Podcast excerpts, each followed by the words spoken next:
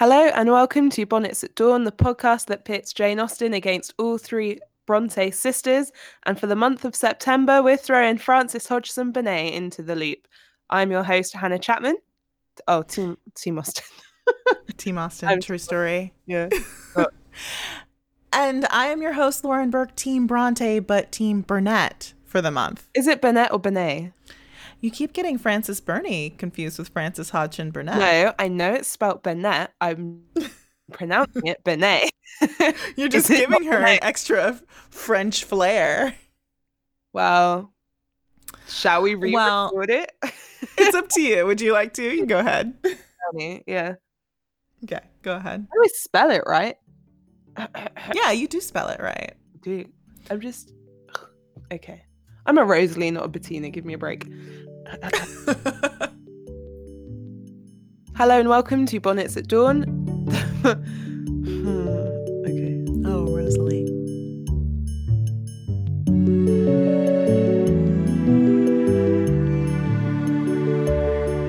So, this month on the podcast, we are discussing the shuttle.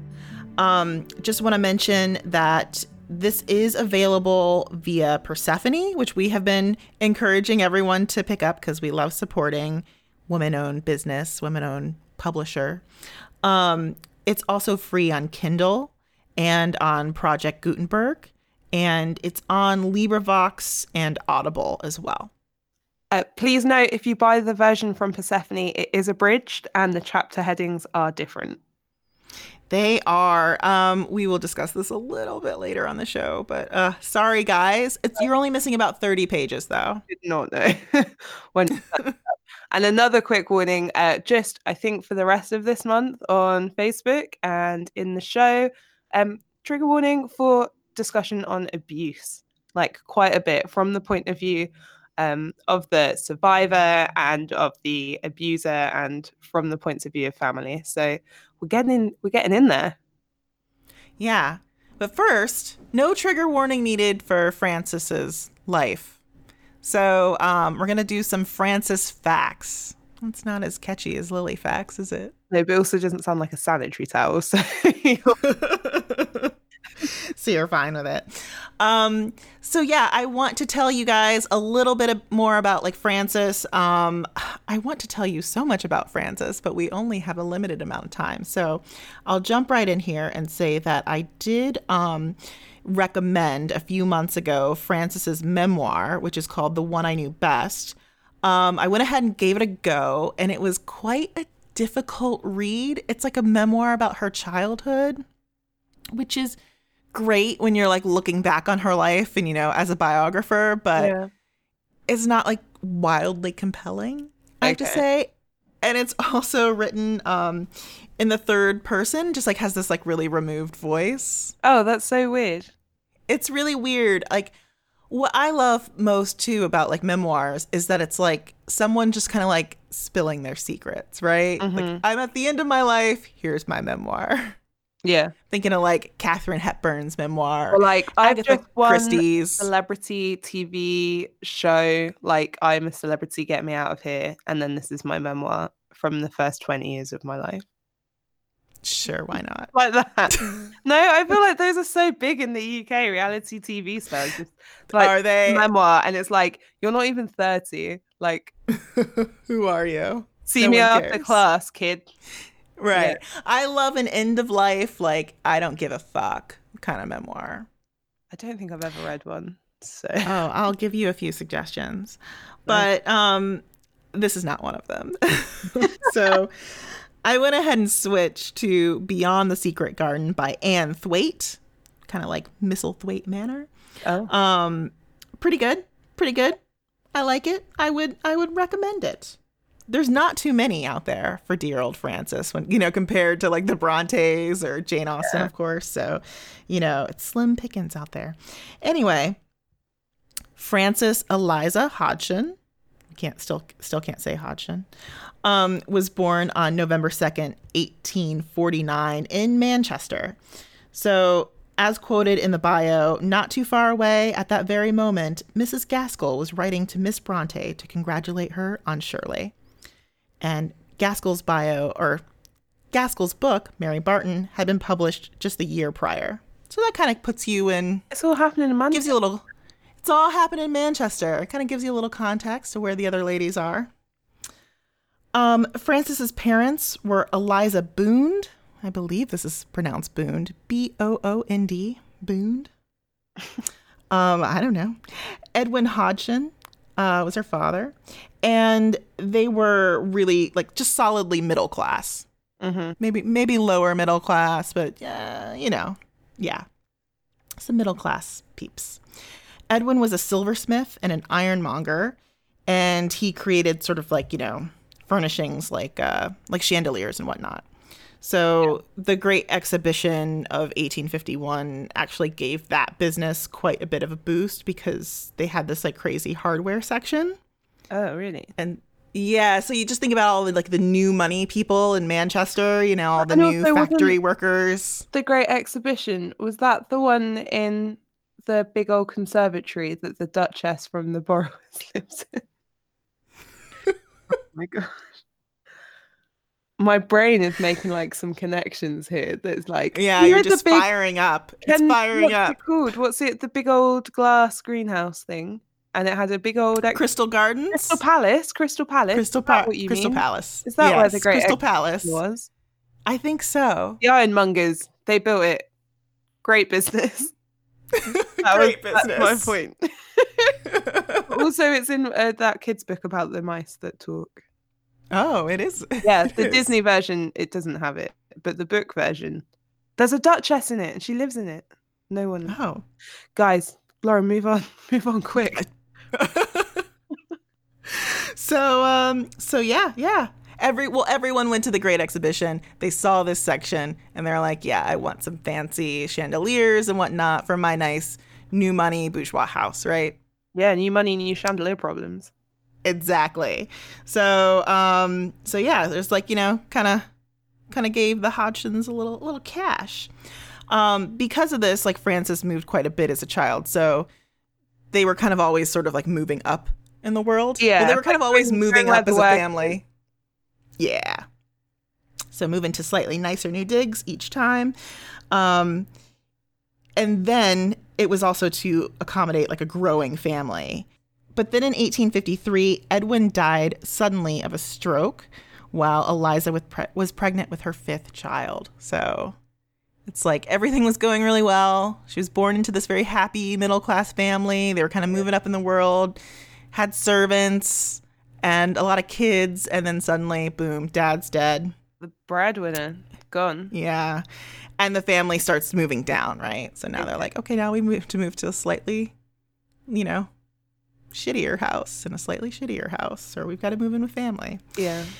Um, and that's yeah, that's what happened. So the family moved into a house with relatives, and Eliza decided she was going to take over the business. Yes, Eliza, get it. Yes, she's like, all right. And it just reminds me too of just a few weeks ago we were talking about widows taking over the businesses. it happened. It happens. So the children knew- at this she knew all point, yeah. So the children were then looked after um, by their grandmother. Grandma is really the person that sort of instilled this love of reading and storytelling in Frances. So she was the one that was constantly sort of reading to her, finding books for her. Uh, one of the books that Eliza or that Frances talks about early on in her memoir was um, a book about flowers. She kind of she loved flowers and gardens, kind of like from the start. And obviously, we know this from the Secret Garden, but starting to see it a little bit in the Shuttle as well. Yeah. A lot of talk of gardens and whatnot. Yeah, like the descriptions of um Stornham are just like amazing. And also They are. both Betty and Rosalie and Uhtred are like, oh, she likes it. And she's like walking around. And it's like the two sisters like, oh, this is really beautiful. This is really lovely. Yeah. Yeah. Yeah, you can tell she has this like real real appreciation for nature. It just kind of pops up in a lot of her novels, and so yeah, um, kind of just that began real early. Um, one of Frances's favorite books as a kid was Uncle Tom's Cabin. So I feel like we just need to have like a new Bonnets at Dawn game, which is just like we take a shot every time Harriet Beecher Stowe like creeps up somewhere Oh my, like, I've, I she keeps creeping up who- with like every just it? like you know with elizabeth gaskell and every time you forget who she is oh my she? Like Charlotte Perkins Gilman, Louisa yeah, May Alcott. Gilman wrote the Yellow Wallpaper. Louisa May Alcott wrote Little Women. Who the heck? All friends. All friends with Harriet. Everyone Are knows they? Harriet. Yeah, Elizabeth as well. Have you told like, me this before? I have, yeah. Am I? I'm an android, and this is like my source code, like a floor, like memento. I forget Harriet Beecher Stowe.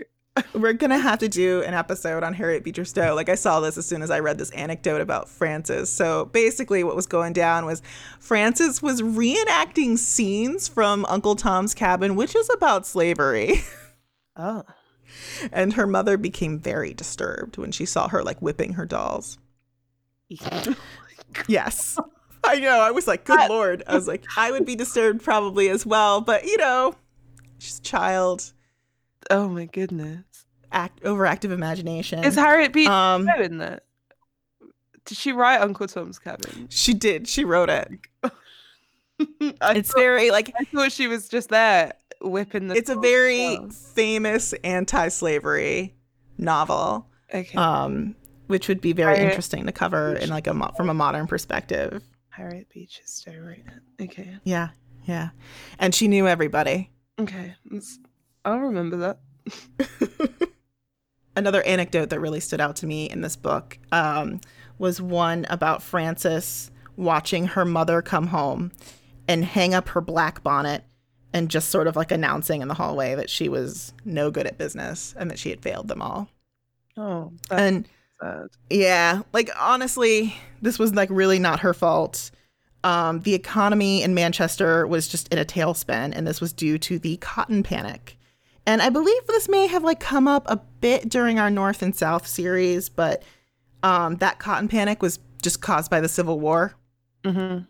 And how you guys you couldn't get the cheap cotton anymore, and um, yeah, yeah, well, money funny. dried up, and so no one's panic. buying. The the initial cotton panic was actually that American cotton was so cheap, and um, it was putting um, it was putting everyone, yeah, yeah. So it's funny that and, then there's a cotton panic in like a different way, and it's like, oh, well, I think the stuff that we're used to is no longer going to be available right? Now, yeah, I think I if I read it correctly, I really like skimmed over the cotton panic. But yeah, basically, first we kind of put you guys into a tailspin because it's like, we took away the business, and, and like, then you adjusted you for it, and now that's gone and too. then. And then yeah, and then now it's gone again, and um, people are just like, "What do we do?" And uh, we're not going to buy our fancy chandeliers anymore. We're just we know that for sure. So Eliza was forced to sell the family business, and shortly after, she decided to pack up and move the family to Tennessee, where she had family. Um, so this year was 1865 when she decided to move, mm-hmm. and Frances was 15. So I know that like Frances is always listed as sort of like British American, and I've always wondered just like how, how British, yeah. how American. Yeah. But I feel like if you spend your first like 15 years in Manchester and then she goes back and forth, mm-hmm. pretty British, pretty British. Well, I, I grew up until I was 14 in Portsmouth. And then, so like for me, I was like a child in Portsmouth, right? And then I became mm-hmm. a teenager and then an adult in Bristol. And so and it's not the same as two continents, but like in terms of like those are very formative years and it's a really interesting age to move because kind of 15 onwards it's like you're becoming an adult you've got like a personality a bit more independent yeah. so to move at that age that would be like oh you were a child in england and like your childhood is an english childhood i think if yeah. she was younger she would have had an experience of an american childhood but really at 15 like you're kind of turning into like you're not an adult like i'm not saying 50 right right but like no, totally. Like she eh, like her schooling pretty much ends here as well. Yeah. Like she had gone to a little a little dame school and um, you know, and had been around her family who was also teaching her as well. She had a nursemaid for a while. So she yeah, the formative years are in England. 15, yeah. They're moving to Tennessee. Very different environment. Like had they moved to like New York or like Philadelphia or some East Coast city, that would have I feel like been very similar to to Manchester or what she was used to, but like move into Tennessee is just like it would be a culture shock for me. And you so, so yeah, so um, very interesting that that's where they go. Um, and we'll talk more about that next week. So, who are the players in the shuttle? Lauren wrote. Mm-hmm. I was like players, like baseball players. I'm not going to give you like sports stats though. I'm just going to give you. Okay. Sorry, Just give it their names. Just Yeah. their names. their names. Yeah, okay. So, well, uh, team one, the Vanderpoels. Did I say that right? Vanderpoels. That's how I've been pronouncing it. Sweet. So you've got Rosalie and Bettina, who are like the baby Vanderpoels. They're the they are beautiful young women, um, heiresses, like hundreds of millions of pounds to their names. Very, very, very well off and petted. Think like um Rose, I forgot her name. Rose in Eight Cousins, right? Like like, yeah, charming. Everyone is just obsessed with them. Um, yeah, You've got Reuben, their dad, Reuben Vanderpoel, who is like a businessman. He has mines and trains, and he's all about money, money, money, and loves his daughters and is like interested in them. He's almost like Mr. Bennetty, like not a Yeah. maybe- like. And also, if you think about the flaws of Mr. Bennet, right, not attentive where he should be. yeah. Exactly. I was just about to say that. Yeah, and then Mrs. Vanderpoel, who is kind of like she's just there, like most women in these books, right? Like, if your mum hasn't died, she's kind of not really around. She's just like, "Oh, I'm so sad this thing has happened," and that's all she has to say. That's Mrs. oh yeah. the well- there you go. thirteen chapters at least. Um, another Vanderpoel who gets talked about all the time. So I'm listing him as a character. And this is the first Reuben Vanderpoel, who was one of the like early settlers in the Americas, right? So all, right. there are all of these stories that kind of get introduced into the story of him like I don't know, trading with some Native Americans and stuff and like going out there and being a hustler and Yeah. Well, he's very much like the spirit of America, right? Like he Yeah. came here with nothing and built it up. yeah, That's he's very much like, and I guess he would sort of his image would be sort of the ideal image of an American man, and probably hang over this family. He's the one that built this family. He built this business. Like he's got gumption. He's got ambition and drive. I didn't write down the whole quote, but there is like there is um a section that basically says that. Oh yeah, almost word for word that um his is like the Vanderpoels is a story that everybody knows. He's like there in history. He is fictional, but like he's a fictional like historical figure. What's really interesting about this introduction to the Vanderpoels and something that's really important to know going forward is like this is the equivalent of American royal family. This is American yes, nobility. This is America old money, right? So hmm an established old family and although they're getting their money through business which in the like in England at the time in Europe is still not the done thing right that's new money that- right. in America like very different attitude Totally, totally opposite attitude.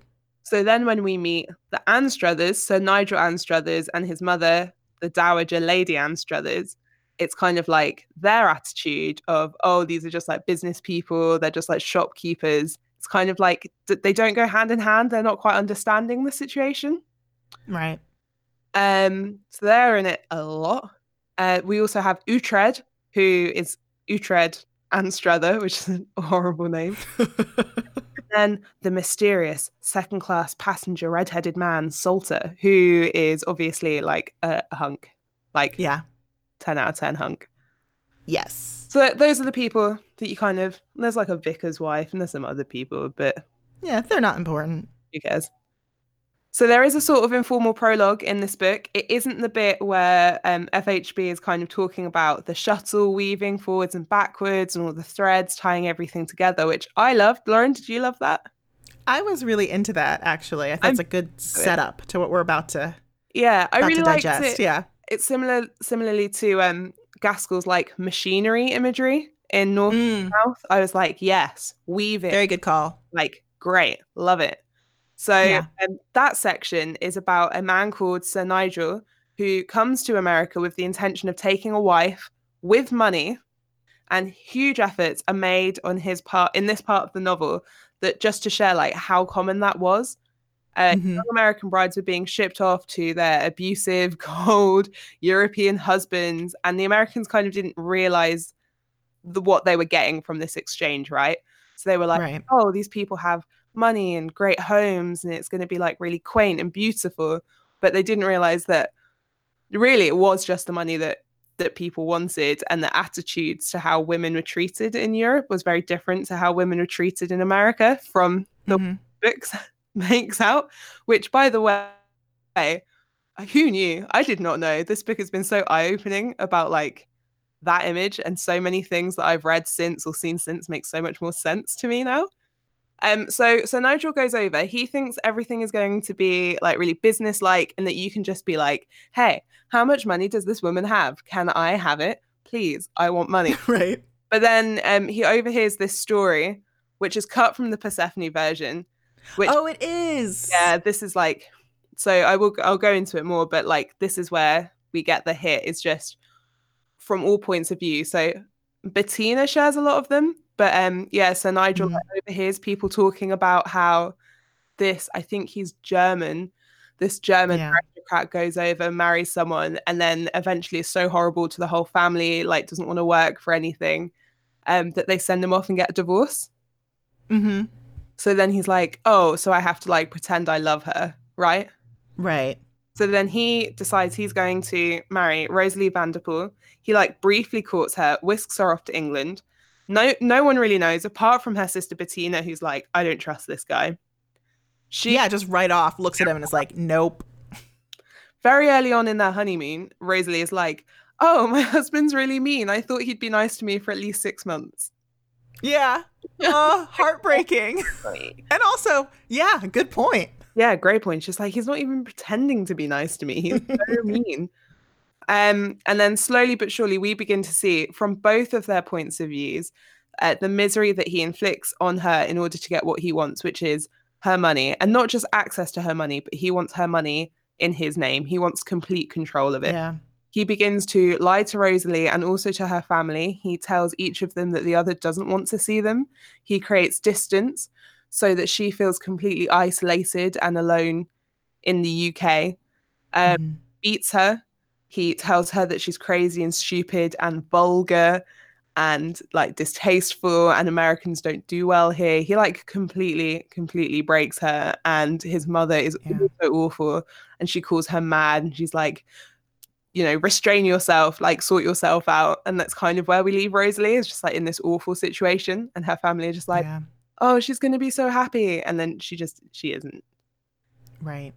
Oh, I should say as well that um she confronts him when she she finds out that he's been lying to her about um her family being in town, and then that's when he uh, beats her for the first time. So she like we do have this moment of her kind of going against him on a number of occasions and kind of like reacting to the situation, but it's when she reacts that she's punished the most. So over time, right. I imagine you'd stop reacting to things. Oh, Rosalie. She's so wide eyed and innocent and sweet. And they do take care to kind of set up in that prologue that she's not.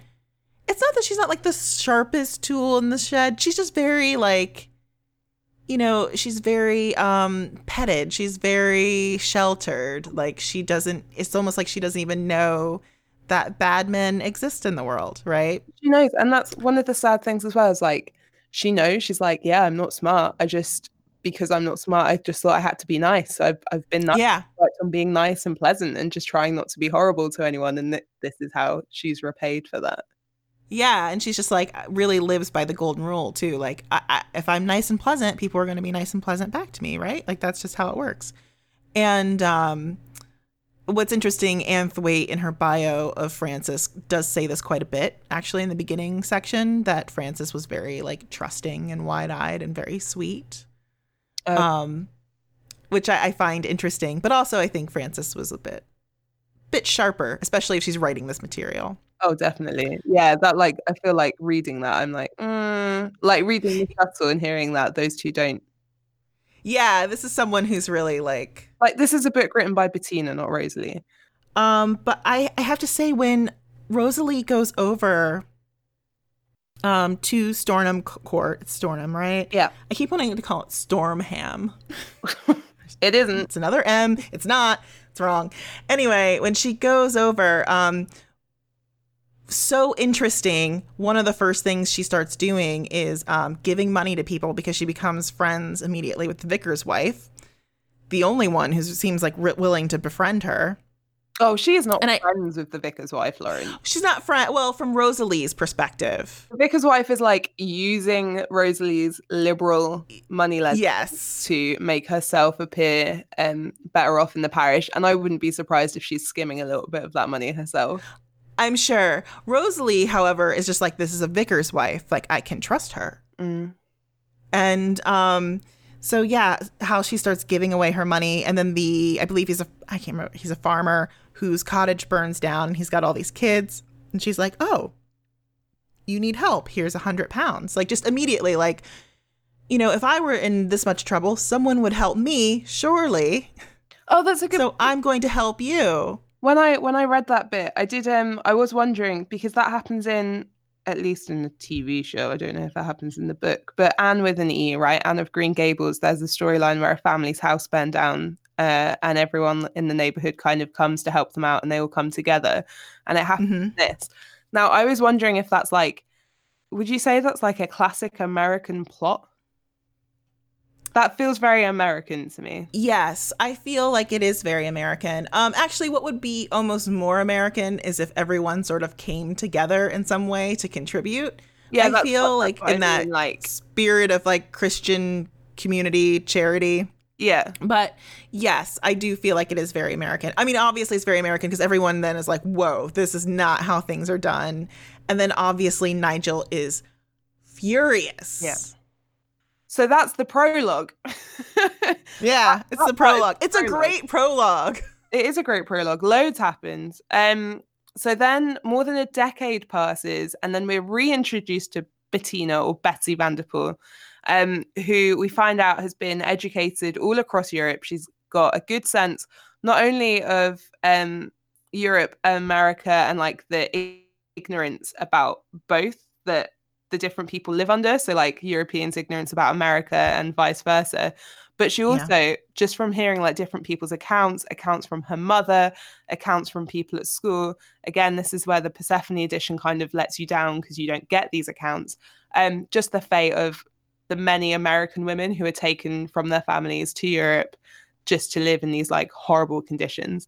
And also just how many of them are like kind of rescued by their families, like their families inter intervene. And something that Sir Nigel Mhm. makes a point of saying in the first part of the book is just like, oh, it's really important to cut off the family. Like just straight up Yeah. just do that. And I think that's something that Betty is just hearing again and again and again, like, oh, the families are involved, the families are involved, the families are involved. So Yeah. She then starts to think um, that perhaps Rosalie isn't distant by choice, and that the reason that they haven't seen her in like a decade isn't from her actions, and that perhaps Sir Nigel has more to do with it than people think. So she tells her parents, well, she tells her father, "I'm going to go to England. I'm going to go and see for myself what the situation is. Is she is she happy? Is she not happy?" And her dad is just like, "Yeah, fine. Off you go. See ya." Because you know she's Yeah.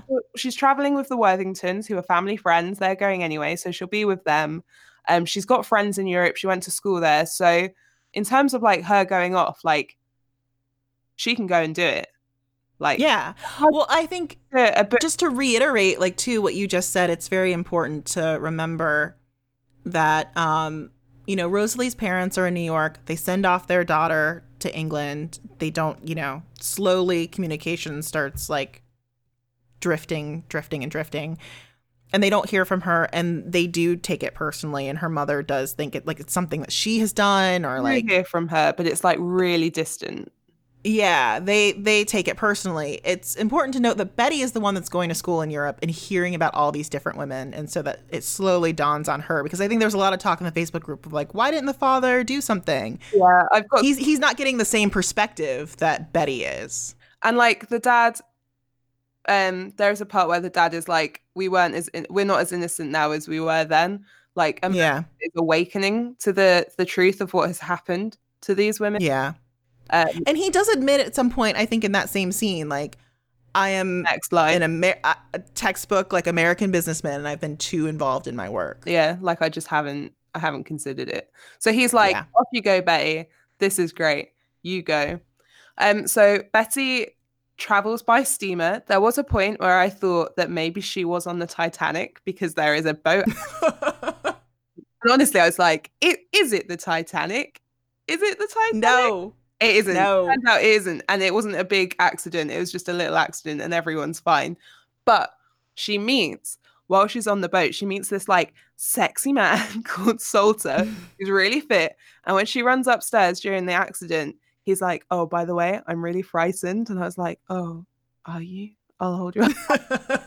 like any man who's like, I'm really scared. I'm also, but we need to stay calm. Oh, he's just the dream. I think this guy could be rivaling John Thornton. I'm gonna say it. I don't know. oh, already I'm so already early in the game. Yeah, that boat scene. Remember in the I was already in in the boat scene. Well, I like when he's observing her Yeah. too. yeah. Like um, when she first arrives on the boat, and he's just kind of like checking her out, and then he's watching her, you know, wave farewell to a friend, and who is his opinion of her is like slowly forming. Anyway, I I, I I'm- I'm there with you on the second class passenger. Ooh. Anyway, yeah, I really fancy him, and he's a fictional man. Um, so um, she travels to Stornham when she arrives in the UK, which is Rosalie's new home. Obviously, I'm skipping over so much stuff, but you read it. Uh, she finds the house in, ru- uh, in ruins. Rosalie is completely old before her time. She is the mother of a hunchback child, which we all know FHB obsessed with. He's also old before his time. Uh, yeah. finds out that the two daughters they'd heard about um, have sadly died. And Ro- Rosalie is just like a mess. She's wearing like old clothes that don't fit her. She looks like an old woman. She barely remembers Betty. She has to be assured that America is still there. She can't understand why her family abandoned her. Uh, and then Ughtred takes Betty aside one night. I think it's the first night, and is basically like, "This is the situation. He's been beating her. Yeah. He's been beating me. She is like." You have to take her. You have to take it very slow with her, and so Betty kind of comes to the realization that if if she is going to save her sister, it has to be slowly, like it has Right. really really slow um and that's kind of like that's basically where we're at it's just like betty kind of Yeah. like coming to what she's going to do and um, Right. in the unabridged version she writes to her father and explains the situation in the abridged version. She doesn't. Oh. yeah. So i know everyone's really sick of hearing my voice but i'm going to quickly that's a good a good segue. Um because we're reading two different versions an unabridged regular version which is 50 chapters and the persephone abridged version which is 25 chapters we thought it would be uh, useful for those of you that are reading one or the other to just hear what the other one's missing or has. Mm-hmm. So lauren um what happened well, yeah, full disclosure, we had no idea that this was a thing because um, Persephone doesn't really do this. Um, it looks like they've actually only done this with uh, two titles, like in their entire catalog.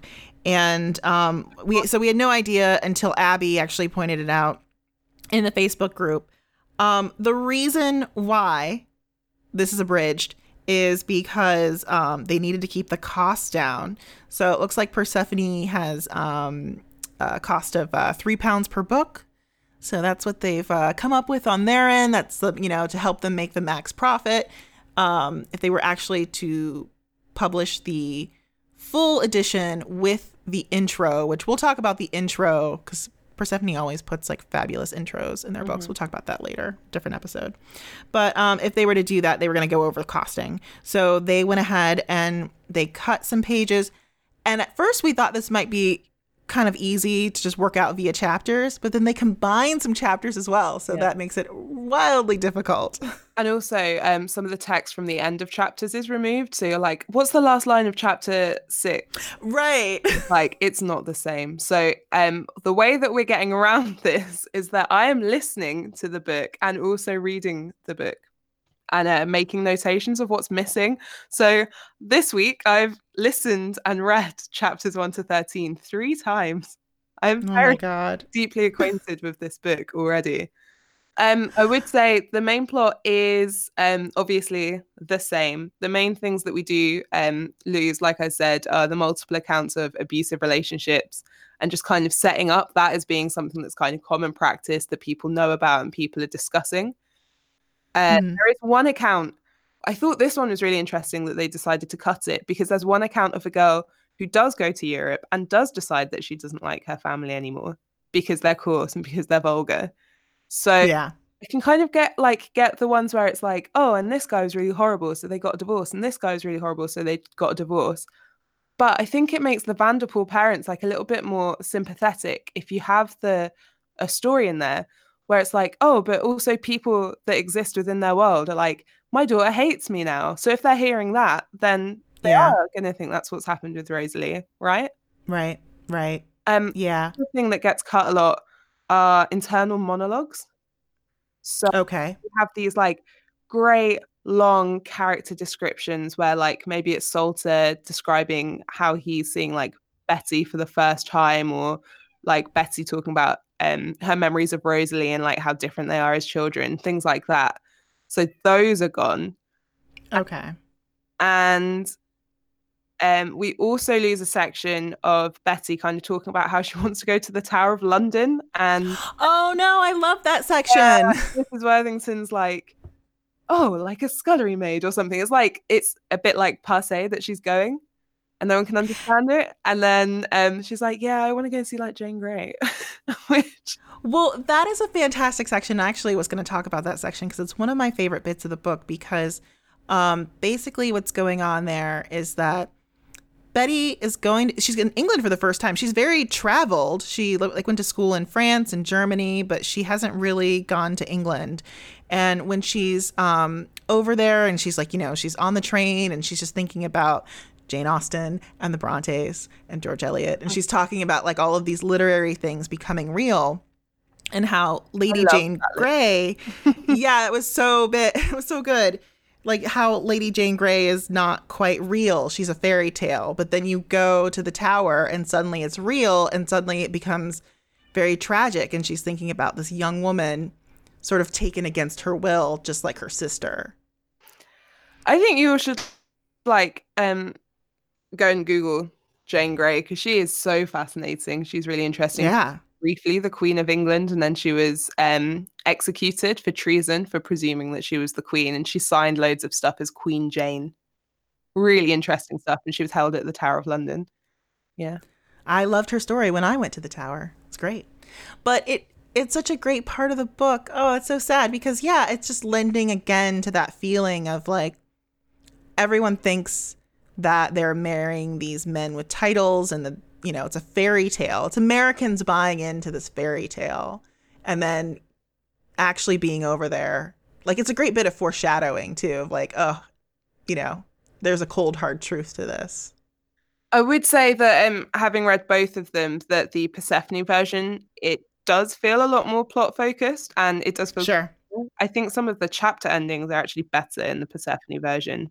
Um, I think that from my point of view, FHB, Frances Hodgson Burnett, uh, FHB, uh, tends to go on like tiny little tangents and like these side stories, and there is a lot of Mhm. repetition, um, and a lot of people thinking about what they're going to do like before they've done it. So like Betty being like, "Oh, I have to do it this way. Like this is my plan now." Um, and in the Persephone book, it's like we're just gonna we're just gonna let it happen rather than we're not Yeah. characters telling you what's going to happen we'll just have it unfold how it unfolds and we lose uh, we lose some of the secondary characters so your vicar's wife doesn't make it into the persephone version um Oh. the same extent as she does in the unabridged version uh, and i'll do i'll do this again next week as well just so you all know what the differences are Well, it's interesting to see what gets cut. And then also, um, FHB was famous for this. Like, so when she initially, I mean, spoiler alert, when she initially starts sending in, you know, uh, short stories to various publications, um, people like got back to her right away and they're like, these are great. This is long. Like, edit. yeah i And so that has been her note like from the beginning is edit. And I think in her children's stories she edits, but here we have an adult novel where she's just like, yeah, she's just given full, you know, the go ahead to just go for it. So yeah, Some makes stuff- sense. Like some stuff, I'm like, oh, I wish that was in there. But then other stuff, I'm like, I get it. She's rich. Like we Right. Salter overhearing um two stewards on the ship discussing how vastly wealthy Betty is, and then we have Salter looking at her and being like, "Oh, she obviously is well traveled. We know she is. She obviously has Right. money. We know she is." Like all of this stuff is just like we like we get it. We get it. No more times for the people at the back. They heard you. I don't know if it's because I did like my um mas- my masters of research uh, in transnational writing, but like all of the discussion, um, just like America's view of Britain and Britain's view of America, and like how Europe thinks of the world, and how like young European women don't talk about New York because why would they? It might as well be like Zanzibar. Like who goes who goes there? And um, Mhm. and that oh that moment where betty like realizes that her worldview is local it's new york it's fifth avenue it's brownstone buildings and that girls from paris and girls from london or wherever they've come from are the same about their home i think Right. I think that is a moment that everyone should have in their lives just that moment of being like oh perspective is everything and Mhm. not everyone has that right i think if i think if a, if a lot of people had that view then i mean, shit like brexit wouldn't happen Right. you know and i can remember mine mine was in a t-mobile store in chicago and i cried and it was awful what what happened? uh, i was like i was like super ratty because people were like texting and calling me but i wasn't getting it and like this guy had a crush and wanted to take me to a baseball game and um and I didn't get the message. And I went into this T-Mobile store and they were like, "Oh, you don't have any money on your phone?" And I was like, "Yeah, but in England you don't have to have money on your phone to receive a call."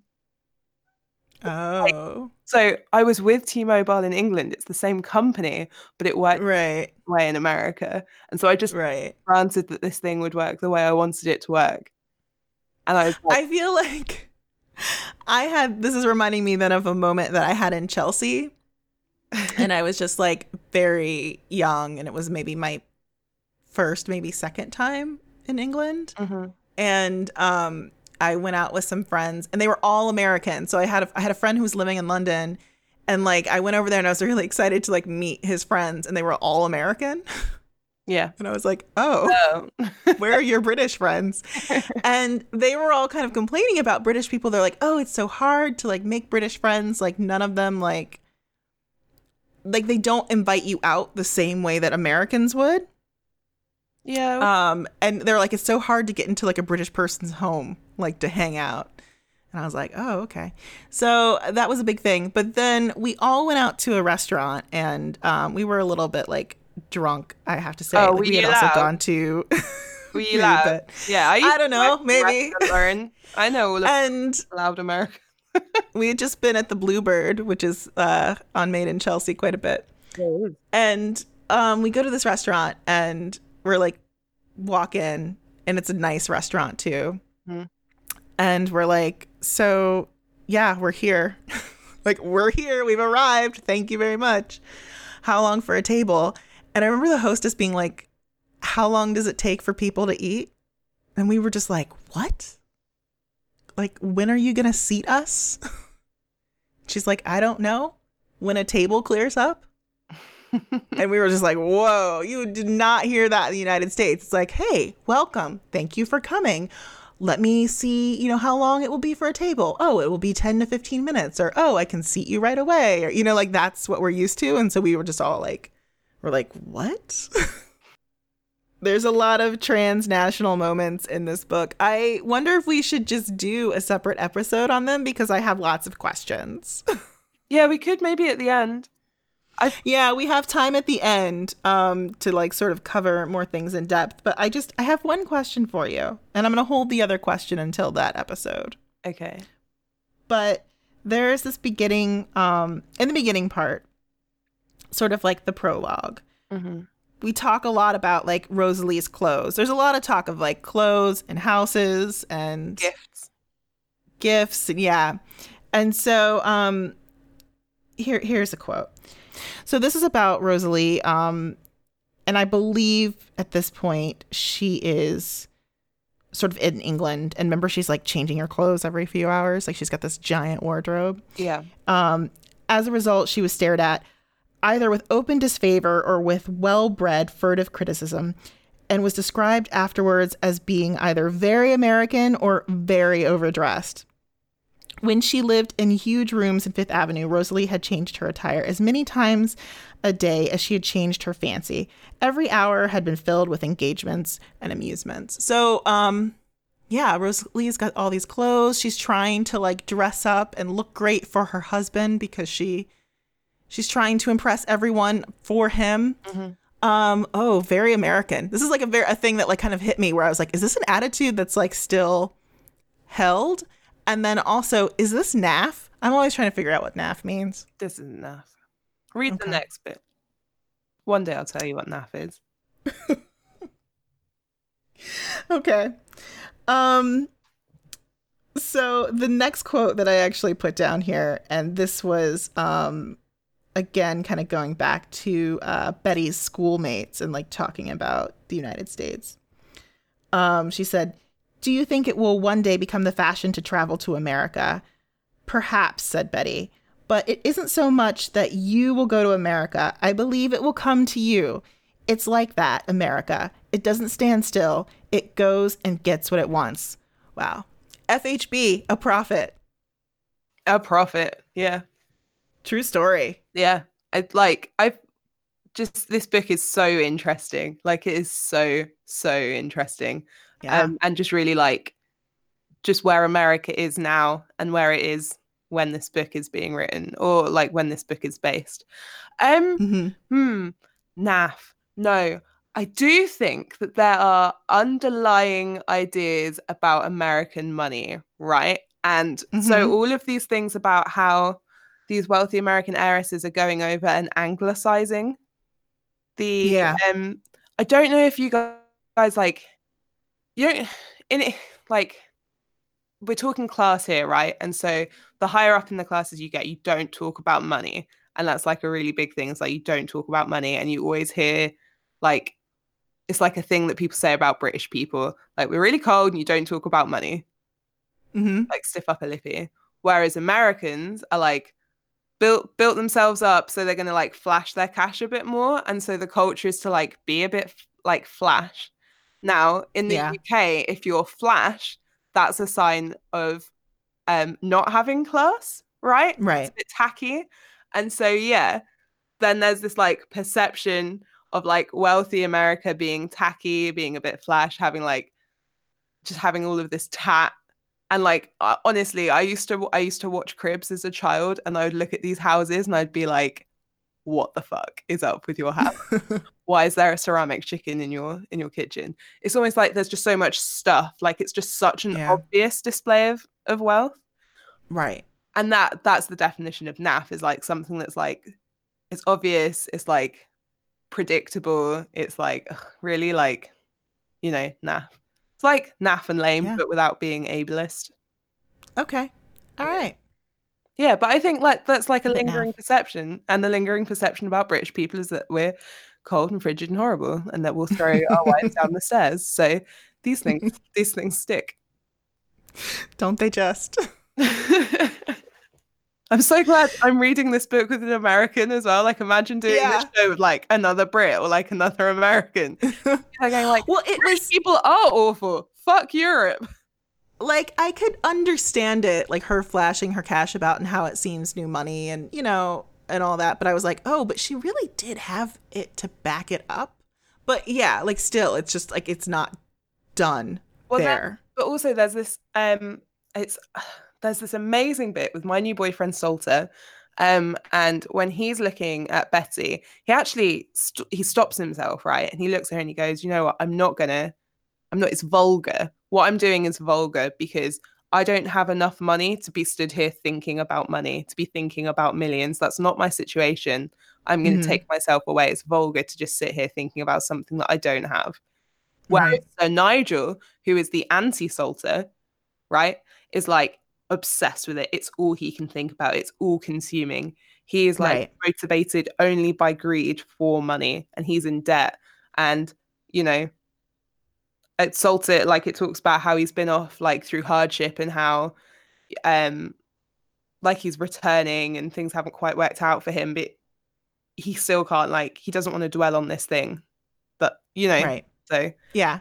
yeah. It's just it's interesting the clothes like I think uh, the details are right. Like talking about the clothes, talking about Salter as the second class passenger, like talking about like the labels that we're attaching to people Mhm. like from the In the- from the get go. from the get go. I think are all really like sort of lending to character and just like really setting the scene really well. Um, because then obviously it's such a contrast when you come back after 12 years and you see the way that Rosalie has been kept and just how like, you know, from this American perspective, like Rosalie's like, yeah, in the beginning, like I'm dressing well because I this shows that you are taking care of me or I am a status symbol for you. And um, then of course when Betty immediately sees Rosie 12 years later, she's like, okay, I know that obvious like I've been I've been right. Like he has been abusing her, like just based on like the sweater she's wearing. Like I know. So now, very important question. It's always the question I want to ask. Who would you cast? Oh, you know, I don't know anyone. So I know it's like, true. Tell me who you're casting Matthew Good as, and then we can... I know. I picked Matthew Good and James Norton way too much. I am so sorry. Um, for Matthew Good, I have to say, I've just been watching Ordeal by Innocence, and he is so good at playing nasty. He just, it's like really compelling to watch. Mhm. Um, so you know, he would be great as Sir Nigel, obviously. Yeah, I can Um, get Matthew Good Sir Nigel. Jude Law, of course. No. we always we always stand for Jude Law. He's great at playing He's nasty. not coming it yet. I don't know. I here's my thing about casting Sir Nigel. I don't think he's like an obvious villain, and I will get into this later too. But I do think he's got to be a little handsome, a little charming, but cold, and then um, because there's got to be something that they all fell for, right? We don't talk about that enough in the book, but there's got to be something that hooked these people with him that made Rosalie and the family sort of buy into the fairy tale. But um, Well, I think, They weren't, but I think know. part of the point is that they weren't thinking about it too much. Like, really, like one but of the Rosalie main had to fall in love with him. That's She it. like she had to have had like a, multiple to fall- suitors. She didn't have to fall in love with him. She had to fall in love with his title, the bishop's palace. Sure, sure. I mean, a package. She had to like want a package because I'm just saying, like Rosalie had to have had a million suitors. There had to be a million New York men who wanted to buy Oh, into that family. Absolutely, and like I do think he had to. I do think he had to be charming. Like, definitely. Yeah, But, there like, has to be something about him that she was interested in. he just had to hold his shit together enough. But the thing about Sir Nigel as well is um the book makes like such a big point of saying that he's not an attractive man. So let's maybe not cast someone let's cast my old friend Benedict Cumberbatch, who I think is as ugly as a dog's bottom. Let's cast him. I actually think Benedict Cumberbatch would be a great choice. yeah, you have to bite it. There you go. There, he's cast. No more discussion. Next. Okay, we'll do that. so, um, favorite quotes. Good, good prose in this book. What did you Um, like? I don't I think mine might be stupid. Um No, so go for it. um, women have found out so much. Perhaps it is because the heroines of novels have informed them. That was a big hit in the comments as well. Yeah. Oh, was it? I really quote. thought I'd come Yeah. up. I was like, I found this one on my own. Damn. That's a good one. It rung true for a lot of people. um, this one isn't like a gr- well, it's a great quote. Uh, I am such a bad letter writer. I always feel as if I want to tear up what I have written because I never say half of what is in my heart.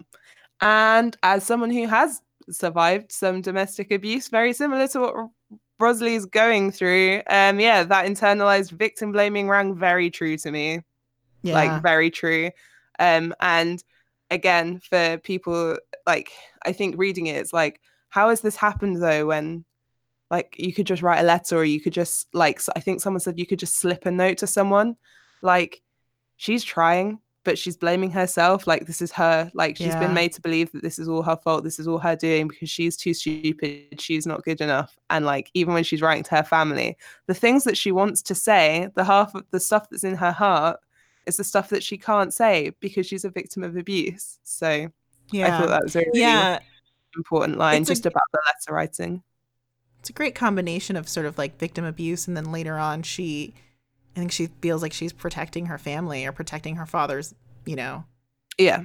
Uh, another bit I liked about my boyfriend was um, there are human beings into whose consciousness of themselves the possibility of be- being beaten does not enter. This man was one of them. Ooh. And that's like one of the first things you get about Salter. I'm just like, damn. like I so I was um listening to the audiobook like at work and I just turned around to Tom and I was like, he has come. And he was like, What? And I was yeah, like, here he "My is. love interest is here. and he played a few lines of him and I was like, right, I'm done, I'm ready. I'm in. I'm sold. Um, and then there's also another line where she uh, FHB describes him as being well hung together. the, the full line is well hung together, but I just read it and I was like, ah, is he? She And, was uh, she yeah. knew what she was doing. those those are like I mean th- this whole book is quotes though like my my copy Yeah, yeah. mind. So these are just three that I was thinking about today that I really liked. Um yeah, tell me what quotes you thought were better about well, I mean about Salter. I know we should just have a whole episode about Salter. Um, I really was struck by the descriptions of Betty, um, especially when it felt like it was leading up to you. Like you knew she was going to go rescue her sister from the get go, right? It's like she's listening, she's preparing. It just almost felt very like Kill Bill to me at one point. Like the theme song started like playing in my head because I was like, oh, she is plotting revenge right now. I think that's And like, um, fine, but I think like I maybe don't love her because she's too great. she is too great, but I think she's gonna mess up. I hope. I I really. I think I think something's gonna happen. I was like, okay, I get it, man. You're you're so good. I mean, I know FHB like will linger on like certain storylines and descriptions, but she does like like shit happens. Like we're on that shuttle and it gets hit by another boat. You're like, whoa! I mean, like stuff is happening.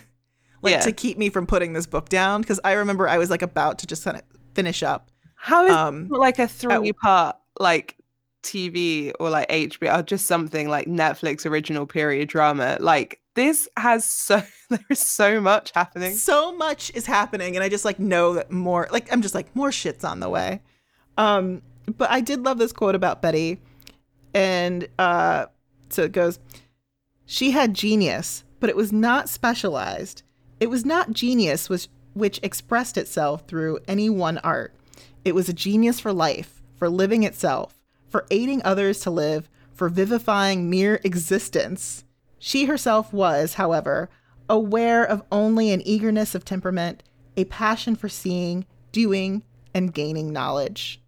I'm just like, oh, Betty's coming to like fuck some shit up. I was very excited by that quote. But she does she remind she does remind me of Rose, you know? From Eight Cousins. Yeah. Like a better written Rose. Like if Rose had been like in an adult story. Just like this I- She's very sweet, but I do think there's an underlying bite to her. Oh yeah, definitely. No, but I just I meant more in like the Rose's whole thing is like at the end of the book, she's like, Oh, I've realized that my purpose in life is to make everyone else's life better. Right? Mm. Yeah, I yeah. And like Betty's like the cool version of that. Like Betty's like the She is like the cool version brand of version of because we didn't react well to Rose, but Betty is like, oh, we can get behind her because she's like on Yeah. a bike and she's smoking a cigarette. Yeah. She's on a mission too to save her sister. Uh, so we're going to do a shout out to Eleanor uh, and your massive Pinterest board for the shuttle. So Eleanor told us and then shared the link. Um, I will write some comments as soon as I've met a looming deadline, but in the meantime, I will share a small Pinterest board I created to help me get a visual sense of for the fashions and aesthetic of the novel setting. I'm spoiled by so many TV and movie adaptations of novels, and now I feel at sea without some visual context. And it's great. Yeah, it's it's great. Um, there's also a link to a Smithsonian magazine article on that Pinterest board that is about dollar princesses and Smithsonian magazine always always Oh, Win- writes the killer Winston, articles. Winston Churchill is the son of um uh, an American heiress and an English aristocrat. He is Winston indeed. Churchill was a prime minister of England. Oh, thank you. Thank you very much. I've never seen a movie based off of his life. Oh, come on. There's going to like if you didn't know, if you didn't know who he was, so help me. Comment, just leave a comment because I have to hear about all kind of like Paul Revere. Lauren, every week, Lauren's like, "Can we get Paul Revere into these notes?" And I'm like, "No, Lauren, that's not relevant for English listeners." Um, and then so I just did it one time, and now look, now you're mocking me. Gary Oldman, terrible. Moving on. Terrible, terrible. um, moving on. So a lot of comments about the opening and sort of yeah. the shuttle metaphor. Divisive. So, yeah, um, Leanne said, "Love the book." I agree that the very beginning is kind of slow, but once you get past that, the story really sucks you right in. So she's like, I just got to get past this part. Leanne, you're wrong. We're usually friends, but this week, no. Uh, Ruth, you said, I was quite intrigued by chapters one and five using the visual of the shuttle and, we- and weaving of fate and threads to write about the relations between NYC, aka America, and England, how they continue to grow closer and closer due to the various marriages and the motivations behind them, as well as the ability to move faster and communicate quicker over 12 years. I was also surprised by the time jump. That's a long time to leave poor Rosalie.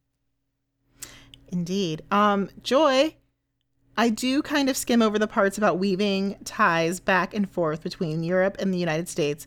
They are definitely the least interesting part of the book, even though that's what it takes its title from. Um, Joy, maybe you should get the Persephone copy.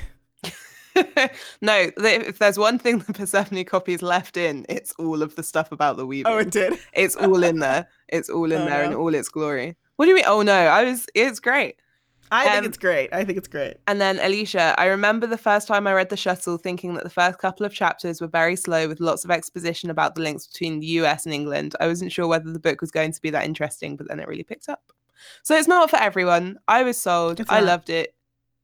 I love. You do have a master's in transnational. Oh yeah, business. I was like, this is for me.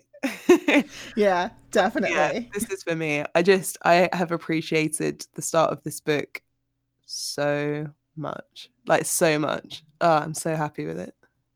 I love it. Um, Betty also gets a lot of love. So Kimberly coming in uh, right away with a quote about Betty from chapter six. There are a good many girls who can be trusted to do things in these days. Yeah. Women have found out so much. Perhaps it is because the heroines of novels have informed them. Heroines and heroes always bring in the new fashions in character. So there you go. There's your quote. Betty's a reader. That's why we like Betty, right? Yeah, and a reader of novels as well. Mm-hmm. Reader of novels. Novels. And um, she's going for it. Alicia said, "I like this quality of Betty. Her mentality was." Oh, her mentality was of the order which is capable of making discoveries concerning itself as well as concerning others. So this is what I was talking about about that like local mind that she when she's mm-hmm. like, "Oh, I'm from uh, like New York and I think about New York." Yeah. Um, Alicia says not only can she see the ignorance of narrow mindedness of her schoolmates, but when someone makes a remark back to her, she's capable of evaluating herself and realizing that she's got some of the same flaws. She's got a great ability to internalize other people's comments and experiences and deliberately adjust herself to be better. And like, indeed, that is that that is like Betty's redeeming thing, right? So. Mm-hmm like she's so perfect and she's so beautiful and she's got all of these opportunities and it's a bit like Mary Sue like oh is it a bit over the top but then like that isn't a trait you come a lot uh, that you come across a lot and it's like such a valuable thing like to be able to yeah about yourself through, yeah. through other people yeah I like it. I'm on board. I mean, I think we're going to see her flaws soon. We're still in the early days of Betty. Remember that. Oh, I don't, I just, I don't know. Like at this point, I'm like, does she have any? This book's going to finish next chapter, chapter 14. She's taking her home. So, again, with the trigger warning, now we're going to talk about Nigel and we're going to talk about the abuse a little bit in the comments. Um, Alicia kicked us off with the thing I'm having a hard time imagining this time through reading The Shuttle, it's her second time around, um, is what kind of suitor Sir Nigel would have been. Since we are not given a single moment of him being kind or charming on the page, it's really hard to imagine that he could have been so successfully, or he could have so successfully bamboozled an entire American family. I really much doubt his ability to be that kind of actor. How could he have done it? Which I thought great point right off the bat, right? I was thinking the same thing too. I really wish we did have a scene Yeah. of him acting or you know Rosalie's perspective on like really who he was because I feel like that's really missing. Although I don't know, I I'm not interested in it. You're not interested in No, the courtship? The courtship happened, right? Like it doesn't matter Mhm. like the behavior afterwards. So like how he said, like whatever he said, how he said it, what lies he told, like it's it's done. Like I don't. And if I so if I were to like adapt this, I would Mhm. feel again. I'd have like one shot of them being like cute and then getting hit. Yeah. It's like a whirlwind, right? It's like it's it's happened fast. Um also Rachel like brought up the great point that we only see this like we only see him from his thoughts Yeah. too and so not as he appeared to anyone else. So you know that's a really great point, I think. Yeah, I thought that was that was a really good point. Um so about the abuse specifically, Kirabel says, I'm so sad that none of her family visited Rosie in the last 12 years. Just popped down from London on a visit, Mr. and Mrs. Vanderpoel. You sent your youngest daughter to school in Europe for fuck's sake. Um, well, FFS. But that's what it means. Uh, yeah. Part the part that made me saddest was Rosie saying, I thought you'd all forgotten me. It can be lonely when you're separated from family in other countries, but I feel like it might suit the character of a multimillionaire to be a bit shit at relationships, too busy doing business and thinking anyone can be just as strong and independent as himself. Um Yeah. yeah, I think I think the thing to to remember with that is just like again, it's just the letter thing. So um some again something that got cut out of the Persephone uh, edition is that Sir Nigel is reading letters that are arriving for Rosalie and he's reading Mhm. her letters going out and then he's resealing them and pretending Yeah. like he's not doing it. So the, we're talking about two groups of her family and her like every every time they've said we're going to come and visit you oh we're here we're like in the uk like we want to come and see you we want to come and see you we want to come and see you it's just getting rebuffed every single time Yeah.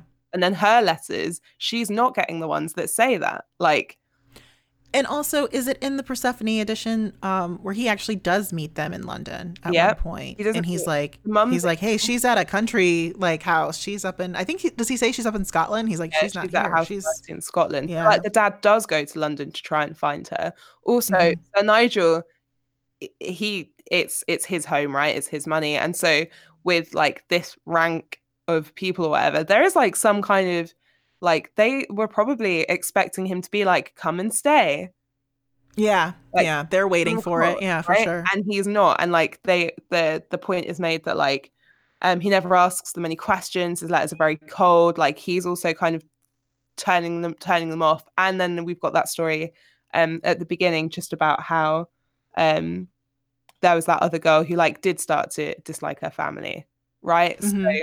Yeah i think it's kind of easy to be like oh that's like really weird but you're right about um yeah about the dad being like he's like too involved in his business and he starts to think Yeah. about it but i think he just takes for granted that perhaps she might not be happy Yeah. is that cat and also like not wanting to deal with it i think you know looking at it from modern eyes it's like it's very it might seem very easy but also um if there was abuse like think about like oh so rosalie does say um like think of the scandal like if i were Yeah. to get divorced. Uh there is a level of celebrity that we haven't really talked about a lot here. Like they are celebrities yeah it brings the whole family in. And then yeah and Yeah. i wrote in the notes as well i guess. It's just like we do still live in a society in which we expect women to um who are like living in abuse and who have survived abusive relationships to actively seek help before we intervene. Like we still expect right. so i'm not entirely sure what we're expecting from a woman in um 18 whatever 1850 so yeah. it's like it is a difficult one. I think um, Kimberly sort of like just hit the nail on the head when she said, evil, manipulative husbands and boyfriends, gaslighting women since evolution. I may have bit holes into my cheeks from clenching my jaw. Are they all born with the same playbook? Sorry, this hit way too close to home. Um, yeah, absolutely. Would you just question Would you classify this as a feminist novel? Um, I know I um, threw that like just out at like out of left field at you. Yeah, I would because um, it's a woman openly describing the shit that men do to women to keep them down and the tricks and the tactics that they use to do it and calling it what Mhm. it's calling a fish a fish. And I don't think that um like people people talk about gaslighting as if it's like a recent invention.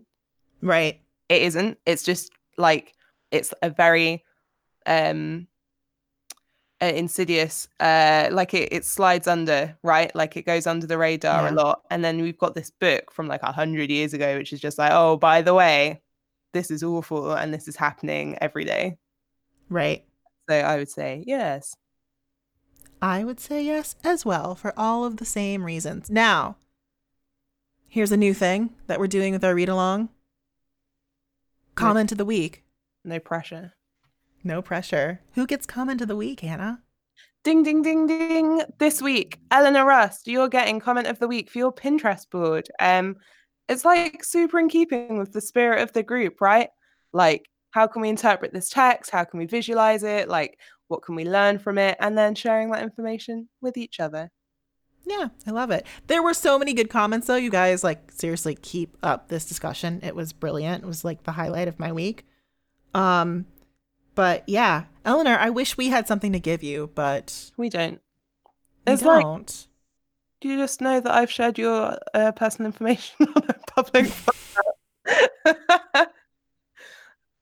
not personal So yeah. We'll, just, well you you get all of our love, Eleanor. How about that? yeah how love about and hugs and kisses. the bit where i say like social security number Yeah, don't worry about that.